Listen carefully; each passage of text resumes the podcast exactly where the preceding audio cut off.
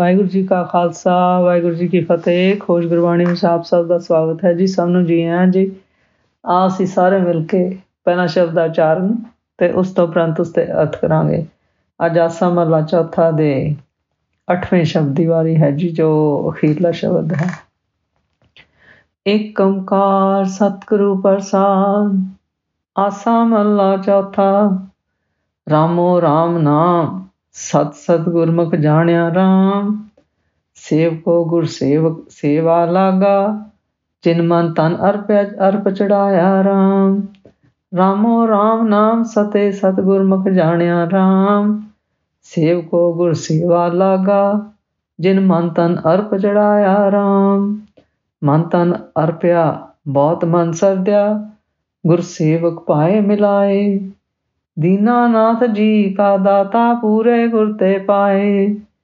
ਗੁਰੂ ਸਿੱਖ ਸਿੱਖ ਗੁਰੂ ਹੈ, ਏਕੋ ਗੁਰ ਉਪਦੇਸ਼ ਚਲਾਏ। RAM ਨਾਮ ਮਨ ਹਿਰਦੇ ਦੇਵੇ, ਨਾਨਕ ਮਿਲਨ ਸੁਭਾਏ। ਗੁਰੂ ਸਿੱਖ ਸਿੱਖ ਗੁਰੂ ਹੈ ਇੱਕੋ ਗੁਰ ਉਪਦੇਸ਼ ਚਲਾਏ। RAM ਨਾਮ ਮੰਤ ਹਿਰਦੇ ਦੇਵੇ, ਨਾਨਕ ਮਿਲਨ ਸੁਭਾਏ। ਇਸ ਸ਼ਬਦ ਦੀ ਪਹਿਲੀ ਪੰਕਤੀ ਹੈ ਜੀ, ਰਾਮੋ RAM ਨਾਮ ਸਤੇ। ਸਤ ਗੁਰਮੁਖ ਜਾਣਿਆ RAM ਗੁਰੂ ਜੀ ਆਖਦੇ ਹਨ, ਹੀ ਭਾਈ, ਪਰਮੇਸ਼ਰ ਰੂਪ RAM ਜੋ ਸਾਰਿਆਂ ਵਿੱਚ ਰਮਿਆ ਹੋਇਆ ਹੈ, ਉਸ RAM ਦੇ ਸਤ ਨਾਮ ਨੂੰ ਸਤ ਕਰਕੇ ਭਾਵ ਉਸ ਪਰਮੇਸ਼ਰ ਦੇ ਸ਼ਬਦ ਗੁਰਬਾਣੀ ਨਾਮ ਨੂੰ ਸੱਚ ਕਰਕੇ, ਨਿਸ਼ਚਾ ਕਰਕੇ ਕੋਈ ਵਿਰਲੇ ਗੁਰਮੁਖ ਹੀ ਜਾਣਦੇ ਹਨ ਜੀ। ਅਗਲੀ ਪੰਕਤੀ ਹੈ ਜੀ, ਸੇਵਕੋ ਗੁਰ ਸੇਵਾ ਲਾਗਾ, ਜਿਨ ਮਨ ਤਨ ਅਰਪ ਚੜਾਇਆ RAM ਗੁਰੂ ਜੀ ਆਖਦੇ ਹਨ ਜਿਨ੍ਹਾਂ ਨੇ ਆਪਣੇ ਮਨ ਨੂੰ ਗੁਰੂ ਅੱਗੇ ਅਰਪਿਆ ਹੈ ਤੇ ਤਨ ਨੂੰ ਵੀ ਪਰਮੇਸ਼ਰ ਰੂਪ RAM ਅੱਗੇ ਚੜਾਇਆ ਹੈ ਭਾਵ ਅਰਪਿਤ ਕੀਤਾ ਹੈ। ਉਹ ਗੁਰਮੁਖ ਸੇਵਕ ਗੁਰਸ਼ਬਦ ਗੁਰਬਾਣੀ ਨਾਮ ਦੀ ਸੇਵਾ ਵਿੱਚ ਲੱਗ ਗਏ ਹਨ ਜੀ। ਭਾਵ ਗੁਰਸ਼ਬਦ ਗੁਰਬਾਣੀ ਨਾਮ ਸਿਮਰਨ ਵਿੱਚ ਲੱਗ ਗਏ ਹਨ ਜੀ। ਅਗਲੀ ਪੰਕਤੀ ਹੈ ਜੀ, ਮਨ ਤਾਂ ਨਰਪਿਆ ਬਹੁਤ ਮਨ ਸਰਦਿਆ ਗੁਰਸੇਵਕ ਭਾਏ ਮਿਲਾਏ।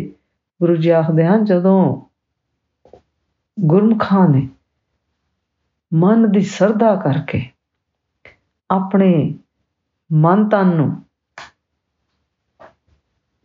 ਗੁਰੂ ਅੱਗੇ ਅਰਪਿਆ, ਅਰਪਿਤ ਕੀਤਾ। ਗੁਰੂ ਦੀ ਸ਼ਰਨ ਆਏ। ਫਿਰ ਗੁਰੂ ਜੀ ਆਖਦੇ ਹਨ, ਉਹੀ ਗੁਰਮੁਖ ਪਰਮੇਸ਼ਰ ਨਾਲ ਮਿਲੇ ਹਨ ਜੀ ਅਤੇ ਉਹੀ ਗੁਰਮੁਖ ਹੋਰਨਾਂ ਨੂੰ ਵੀ ਪਰਮੇਸ਼ਰ ਨਾਲ ਮਿਲਾਉਂਦੇ ਹਨ ਜੀ। ਉਸ ਦਰ ਉਪਦੇਸ਼ ਬਾਰੇ ਦੱਸਦੇ ਹਨ ਜੀ। ਅਗਲੀ ਪੰਕਤੀ ਹੈ ਜੀ, ਦੀਨਾਨਾਥ ਜੀ ਕਾ ਦਾਤਾ, ਪੂਰੇ ਗੁਰ ਤੇ ਪਾਏ, ਗੁਰੂ ਜੀ ਆਖਦੇ ਹਨ, ਦੀਨਾ ਦੇ ਸਵਾਮੀ ਦਾਤਾ।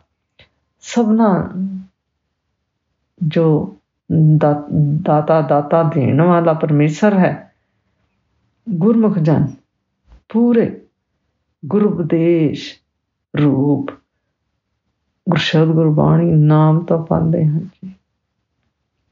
ਗੁਰੂ ਉਪਦੇਸ਼ ਕੀ ਹੈ ਜੀ? ਗੁਰਸ਼ਬਦ, ਗੁਰੂ ਸਾਡੀ ਗੁਰਮਤ ਮੰਨਦੀ ਹੈ ਜੀ। ਸ਼ਬਦ ਹੀ ਗੁਰੂ ਹੈ, ਗੁਰੂ ਹੀ ਸ਼ਬਦ ਹੈ। ਅਗਲੀ ਪੰਕਤੀ ਹੈ ਜੀ, ਗੁਰੂ ਸਿੱਖ ਸਿੱਖ ਗੁਰੂ ਹੈ, ਏਕੋ ਗੁਰੂ ਉਪਦੇਸ਼ ਚਲਾਏ। ਗੁਰੂ ਜੀ ਆਖਦੇ ਹਨ ਕਿ ਜੋ ਗੁਰਮੁਖ ਗੁਰੂ ਦੇ ਉਪਦੇਸ਼ ਵਿੱਚ ਆਪ ਚੱਲਦੇ ਹਨ, ਲੱਗਦੇ ਹਨ ਗੁਰਸ਼ਬਦ ਗੁਰਬਾਣੀ ਨਾਮ ਵਿੱਚ, ਗੁਰੂ ਉਪਦੇਸ਼ ਗੁਰਸ਼ਬਦ ਗੁਰਬਾਣੀ ਨਾਮ ਵਿੱਚ ਲੱਗਦੇ ਹਨ, ਤੇ ਉਹ ਫਿਰ ਹੋਰਨਾਂ ਨੂੰ ਸੰਗੀ ਸਾਥੀਆਂ ਨੂੰ ਵੀ ਗੁਰੂ ਉਪਦੇਸ਼ ਵਿੱਚ ਲਾਉਂਦੇ ਹਨ ਜੀ।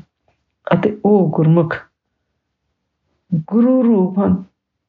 ਭਾਵ ਕਿ ਗੁਰੂ ਸਿੱਖ ਰੂਪ ਤੇ ਗੁਰੂ ਗੁਰਮੁਖ, ਗੁਰੂ ਰੂਪ ਦੋਨੋਂ ਆਪਸ ਵਿੱਚ ਅਪੇਦ ਰੂਪ ਹਨ ਜੀ ਜੋ ਗੁਰੂ ਉਪਦੇਸ਼ ਦੁਆਰਾ ਏਕਤਾ ਦੀ ਸੰਪਰਦਾ ਚਲਾਉਂਦਾ ਹੈ, ਜੀ।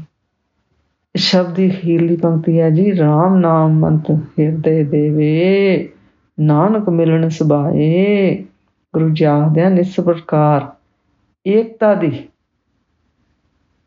ਸੰਪਰਦਾ ਵਿੱਚ ਜੇਕਰ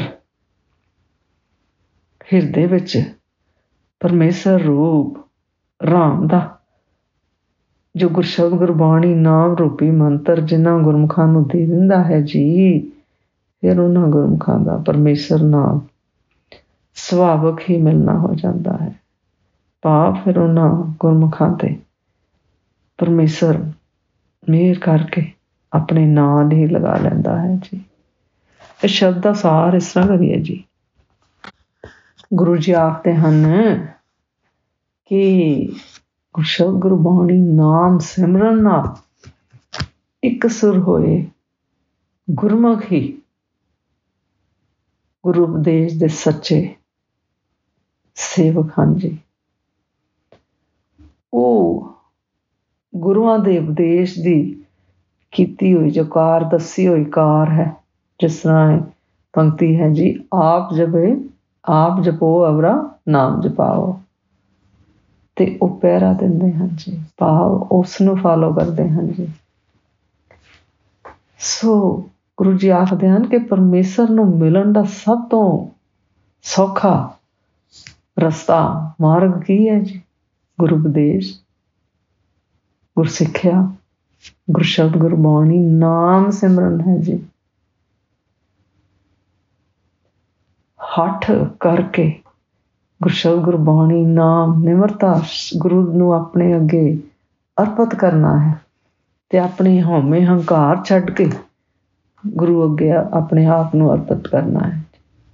ਆਪਾ ਭਾਵ ਛੱਡਣਾ ਤਾਂ ਹੀ ਜੋ ਦਵੈਤ ਭਾਵ ਹਨ, ਉਹ ਨਾਸ਼ ਹੋਣਗੇ। ਤੇ ਤਾਂ ਹੀ ਕਿਧਰੇ ਗੁਰਸ਼ਬਦ, ਗੁਰਬਾਣੀ, ਨਾਮ ਦਾ ਪ੍ਰਕਾਸ਼ ਹਿਰਦੇ ਵਿੱਚ ਹੋਵੇਗਾ ਜੀ।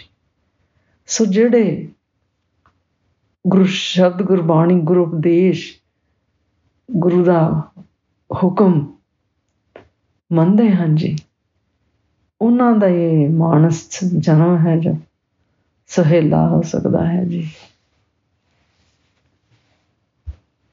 ਸੋ ਗੁਰੂ ਜੀ ਆਖਦੇ ਹਨ ਕਿ ਗੁਰਸ਼ਬਦ ਗੁਰਬਾਣੀ ਨਾਮ ਅਭਿਆਸ ਸਿਮਰਨ ਦੁਆਰਾ। ਆਪਣੇ ਜੋ ਵਿਕਾਰ ਹਨ, ਵਿਸ਼ੇ ਵਿਕਾਰ, ਦਵੈਤ ਭਾਵ ਹਨ, ਉਹਨਾਂ ਨੂੰ ਖਤਮ ਕਰਨਾ ਹੈ। ਤੇ ਆਪਣੇ ਆਪ ਨੂੰ ਗੁਰੂ ਦੀ ਸ਼ਰਨ ਵਿੱਚ ਲਿਆਉਣਾ ਹੈ। ਫਿਰ ਗੁਰੂ ਅੱਗੇ ਬੇਨਤੀ ਕਰਨੀ ਕਿ ਆਪਣੀ ਗੁਰੂ ਵਾਹਿਗੁਰੂ ਸਾਡੇ ਤੇ ਮਿਹਰ ਕਰੇ। ਤਾਂ ਫਿਰ ਪਰਮੇਸ਼ਰ ਗੁਰੂ ਆਪਣੀ ਮਿਹਰ ਕਰਕੇ ਉਹਨਾਂ ਗੁਰਮੁਖਾਂ ਨੂੰ ਆਪਣੇ ਨਾਲ ਲਗਾ ਜਾਂਦੇ ਹਨ ਜਿਸ ਤਰ੍ਹਾਂ ਇਹ ਸ਼ਬਦੀਆਂ ਨਾ ਪੰਕਤੀਆਂ ਚ ਗੁਰੂ ਜੀ ਦੱਸਦੇ ਹਨ, ਮਨ ਤਾਂ ਨਰ ਪਿਆ ਬਹੁਤ ਮਨ ਸਰਦਿਆ ਗੁਰ ਸੇਵਕ ਭਾਏ ਮਿਲਾਏ ਦੀਨਾਨਾਥ ਜੀ ਕਾ ਦਾਤਾ, ਪੂਰੇ ਗੁਰ ਤੇ ਪਾਏ। ਮਨ ਤਾਂ ਨਰ ਪਿਆ ਬਹੁਤ ਮਨ ਸਰਦਿਆ ਗੁਰ ਸੇਵਕ ਭਾਏ ਮਿਲਾਏ ਦੀਨਾਨਾਥ ਜੀ ਕਾ ਦਾਤਾ ਪੂਰੇ ਗੁਰ ਤੇ ਪਾਏ। ਅੱਜ ਦਾ ਵਿਚਾਰ ਕਰਦੇ ਹਾਂ ਮੇਰੇ ਕੋਲੋਂ ਨੇਕਾਂ ਭੁੱਲਾਂ ਹੋਈਆਂ ਹੋਣਗੀਆਂ, ਉਸ ਵਾਸਤੇ ਮੈਂ ਖਿਮਾ ਦੀ ਜਾਚ ਖਾਂ ਜੀ। ਵਾਹਿਗੁਰੂ ਜੀ ਕਾ ਖਾਲਸਾ, ਵਾਹਿਗੁਰੂ ਜੀ ਕੀ ਫਤਿਹ।